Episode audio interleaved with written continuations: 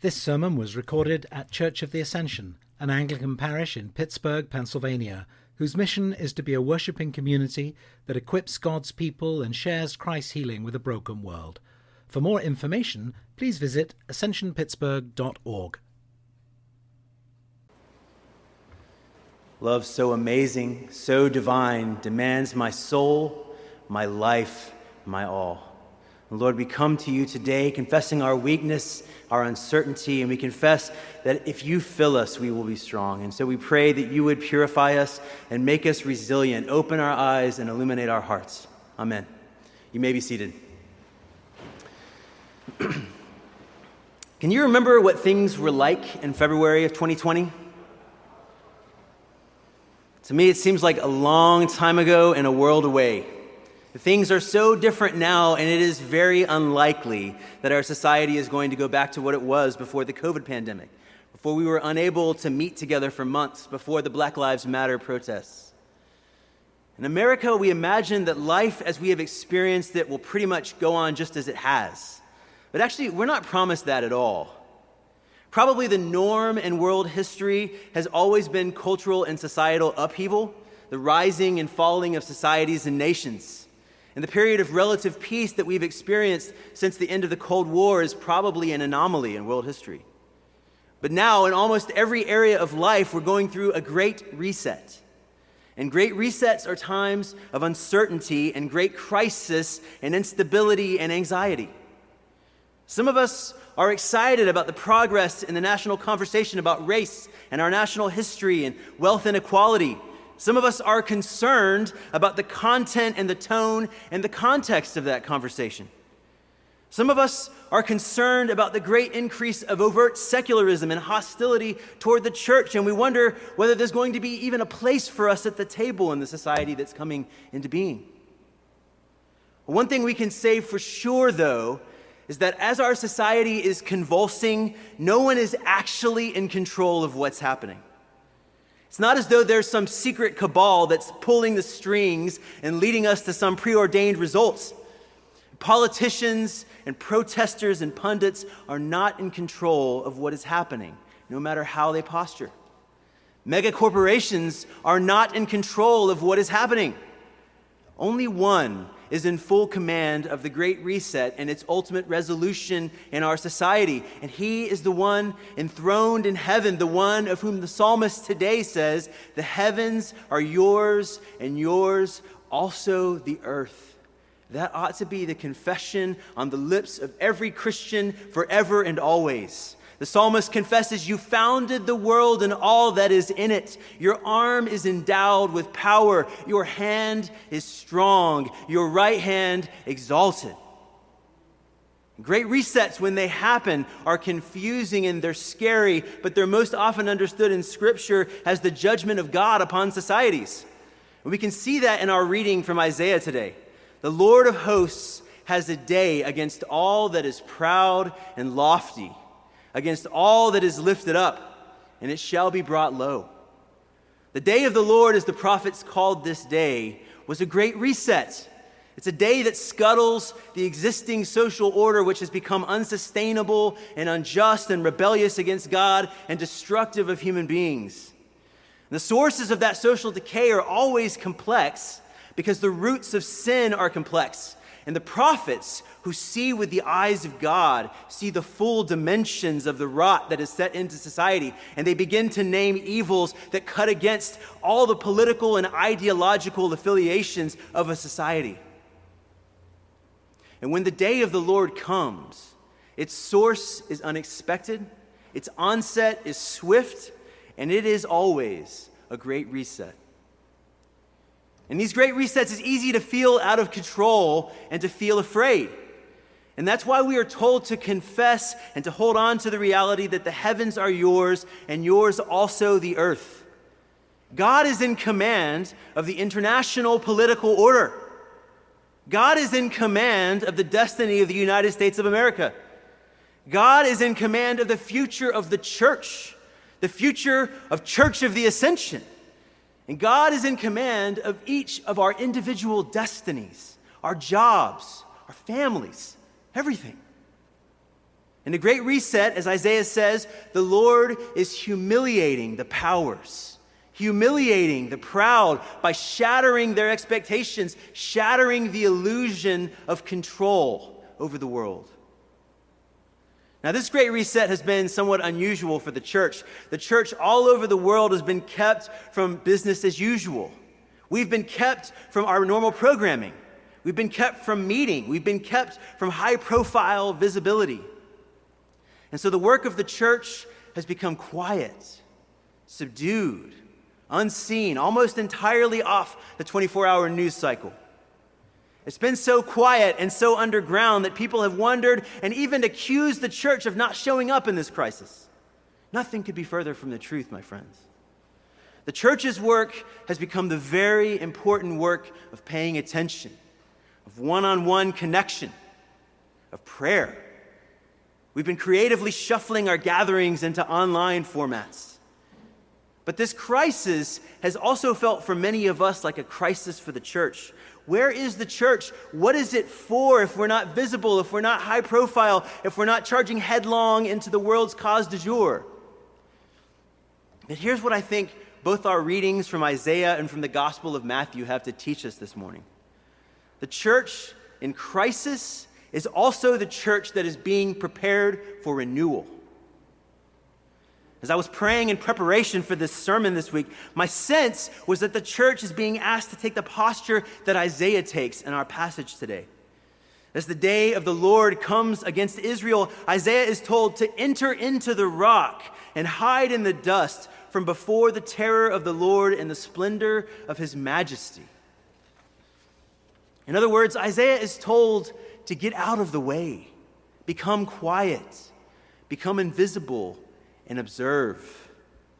Isaiah is not at the head of the cavalry delivering the judgment of God to the proud. He's not reading tons of think pieces interpreting the sudden calamities around him. Rather, he's told to be still, to have his imagination purified, to be renewed in the sense of the holiness and the majesty and the character and the power of God. The reality is, that great resets don't necessarily engender renewal. Sometimes the church simply channels the anxiety of the culture around it and cowers.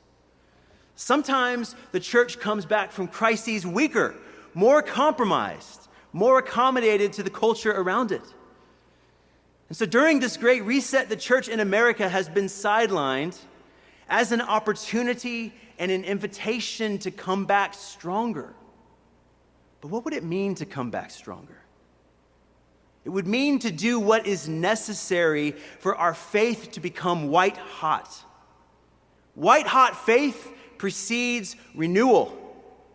White hot faith drives us to the end of ourselves. It drives us to our knees, crying out that the Holy Spirit would come down upon us, purify our hearts, purify the culture around us, and enable us to speak with power the words of hope, the words of Jesus, and that justice would roll down like rivers.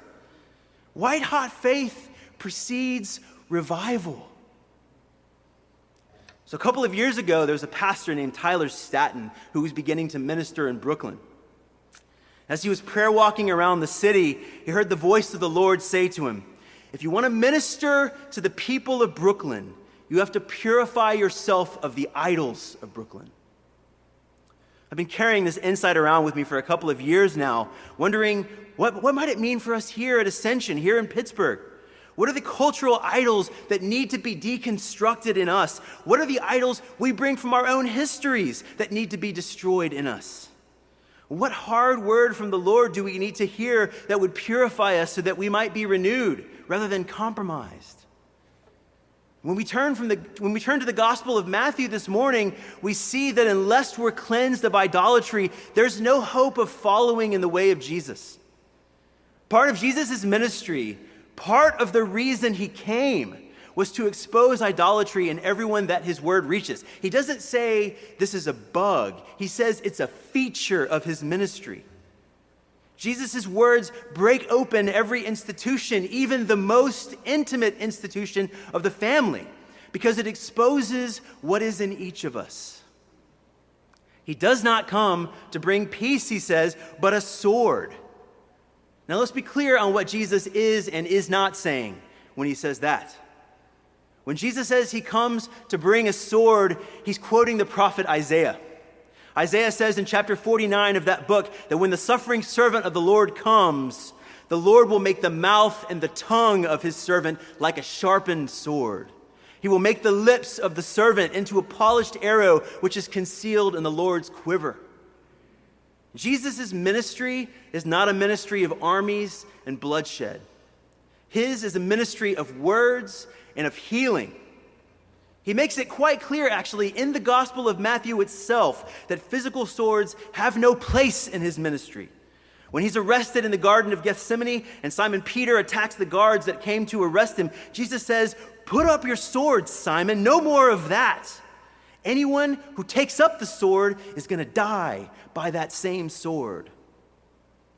But Jesus also says that his mouth is a sword. When he speaks the truth of God, it is a day of the Lord for Israel and for everyone who hears it. It cracks everyone open who hears it and it exposes to the light of day what is inside of a person. To listen to Jesus is a reckoning with the power and the majesty of God. In word and in deed, Jesus shows that the truth is, in fact, always sharper and more exacting and more powerful than a sword. Alexander Solzhenitsyn, in his Nobel Peace Prize address, quotes a Russian proverb One word of truth outweighs the world. One word of truth outweighs the world. This adage, in some sense, really sums up Jesus' ministry. Jesus' words cut deeper than any sword could, and they expose the idols that are in every person to the light of day. He says in the passage just before ours today, in verses 26 and 27 of chapter 10, he says, Because of his ministry, which is continued in the ministry of all of his disciples, there's nothing concealed that will not be disclosed, or hidden that will not be made known. It will become known, Jesus says, by what happens when we encounter resistance for living in the way of Jesus. If we are compromised and riddled with idolatry, we will hide in anxiety and fear and shame. If we are compromised by idolatry, our faith will be fragile. We ourselves will be fragile and not resilient. We will not follow Jesus into the loss of reputation. We will not follow him into poverty and even to the cross, which he says is necessary to be willing and able to do when the time comes. Jesus says that how those who respond to Jesus and how we respond when others reject us for Jesus' sake is a primary test that exposes idolatry. Do you hang on to him in those moments or do you not? And so this passage is a warning. Do what is necessary to be purified from idolatry so that we can become vessels filled with the Spirit and ready to serve Christ in all things. Now, I want to be clear. I'm not depreciating activism or justice work at all in saying these things. All of us, I hope, want a more just society. But activism and justice work are not enough to make a life. If we seek our life there, we will lose our life just as surely as we will lose our life if we're pursuing pleasure or ambition. These things are not sufficient in themselves to build a life. Justice work without life in Jesus is missing the one thing necessary. It is just noise and frenzy and destructive heat without light. The Catholic activist Dorothy Day said that contemplation, stillness, and being filled with Jesus are the only possible sources of strength for authentically Christian engagement with society. Contemplation is not hashtag white silence. To contemplate is to grow still with a purpose. It is to be purified from idolatry so that we can build, not just destroy, so that we can co labor with Christ. The Holy Spirit is inviting us to enter into the rock and hide in the dust from before the terror of the Lord and before the splendor of his majesty. Our lower profile in this cultural moment is an opportunity to become quiet, to become invisible, and to observe. It is our moment to have our imaginations purified, to consider what we have devoted our lives to, and whether that is what God wants us to have devoted our lives to. It's a moment when we're being asked do we really believe this stuff? Is this really our hope? Is it worth banking everything on Jesus? And we're invited to ask what are the idols of America? What are the idols of Pittsburgh that we need to be purified from so that we can minister to the people of Pittsburgh? My family and I are supposed to go to Texas this week to visit friends and family, and we've really been struggling over the last couple of weeks of whether to go. Now, Texas leads the nation in COVID cases, and I just read that Houston's ICUs have filled up, they've reached their capacity, so hospitals are about to start having to make those hard decisions about who to treat. We're just, we weren't really sure what to do. I think we're going to go, but we weren't sure what to do. And I think that our uncertainty is a microcosm of where we are as a culture. What are we supposed to do? How are we supposed to respond in this great reset? How are we supposed to be on the right side of history? The great Wendell Berry once wrote It may be that when we no longer know what to do, we have come to our real work. And when we no longer know which way to go, we have begun our real journey. The mind that is not baffled is not employed. The impeded stream is the one that sings. I love this quote. Our minds have been baffled, church, and it is time for our minds to be employed. It is indeed time to be transformed by the renewing of our minds, to not be conformed any longer to the idols of this world, and above all, the idol of distraction. We need to be purified and transformed in our minds so that we are able to discern what is the good and pleasing and perfect will of God. That's what Paul says in Romans chapter 12. Our stream has been impeded, and it is time, my dear and beloved Church of the Ascension, for us to sing, though not here in this space today. And it is time for us to sing and to cry out for Christ to come and give us new hearts and to break strongholds in us and in Pittsburgh and in our nation. That's the only hope for us, for our nation, for the world. It is moments of crisis that force us to return to our story and begin to take it more seriously than we ever have. When the Great Reset runs its course, we will come back. And the only question is whether we will come back weaker and compromised and afraid, or whether we will come back stronger because we have white hot faith and a hungering and a thirsting for renewal and revival. This is my last Sunday as your associate rector. I want to thank you. It has been such a privilege to serve you. And I want to charge you this morning don't waste this opportunity. Let this crisis be the Holy Spirit's invitation to you to draw you into prayer. Let this crisis be the Spirit's invitation to be separated from the idols of this culture. Let this crisis be the Spirit's invitation to blow your faith into white hot intensity. Because white hot faith precipitates great movements of the Spirit. It's what the Spirit is waiting for in us. The Lord works through his church to renew the face of his creation, to draw the nations to himself, to bind up every wound, and to rebuild the walls of every community, and to bring the hope of the resurrection to all. But only if his people want it. When I look at social media, what I see is a great deal of preaching about what we should and shouldn't do. I see a great deal of self righteous lecturing and self defensiveness on Facebook and Twitter. I see a great deal of hashtag activism. And some of this is good. Some of it is a corrective to a past in which people have been silent when they should have spoken. Evil things have lingered long in this country and in the church of Jesus Christ that are being exposed just as Jesus said they would. This is part of the great reset. This is a day of the Lord. But, friends, I have a concern.